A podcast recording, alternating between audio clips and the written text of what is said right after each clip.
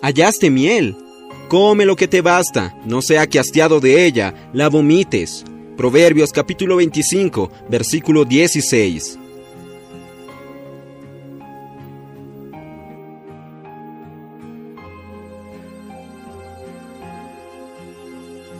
Amados hermanos, amadas hermanas, gracias al Señor.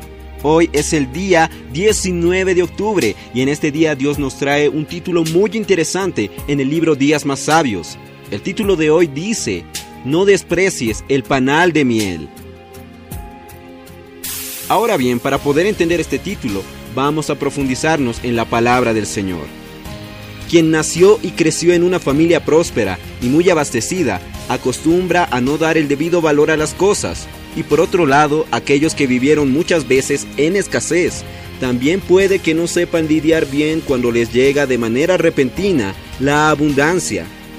Y es por eso que es muy importante que todos aprendamos a dar el debido valor a las cosas que merecen valor y nunca malgastar nada, independientemente de que se tenga mucho o poco dinero.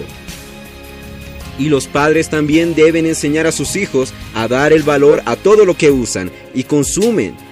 También enseñarles sobre la dignidad del trabajo, no acostumbrarlos mal, colocando mucho dinero en sus manos. Y por otro lado, en la vida de la iglesia ocurre lo mismo. Dios nos ha bendecido mucho, Él ha sido muy misericordioso, Gracias al Señor no ha faltado el suplir de la vida de Dios, el suplir de la palabra para sus hijos. El alimento espiritual nos ha llegado en el debido tiempo y las palabras proféticas siempre han estado para direccionarnos. Y es por eso que tenemos que darle mucho valor a esta palabra, aprovechar cada palabra nutritiva para nuestra enseñanza y crecimiento. Hay un proverbio que dice, el hombre saciado desprecia el panal de miel, pero al hambriento todo lo amargo es dulce. Eso lo vemos en Proverbios 27.7. Y en Salmos 19.10 dice, deseables son más tus palabras que el oro y más que mucho oro refinado, y tus palabras son más dulces que la miel y que la que destila del panal.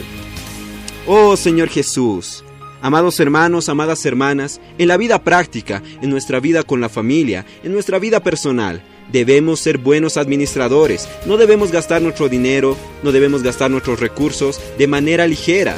Debemos ser muy responsables y también debemos darle el debido valor a todo lo que Dios coloca en nuestras manos y lo que ha colocado también dentro de nosotros. Eso es su palabra, eso es su vida. Hermanos, podamos dar el debido valor Señor Jesús, a sus palabras, a cada palabra que Dios dispensa para cada uno de nosotros. Amados hermanos, amadas hermanas, Jesús es nuestro Señor.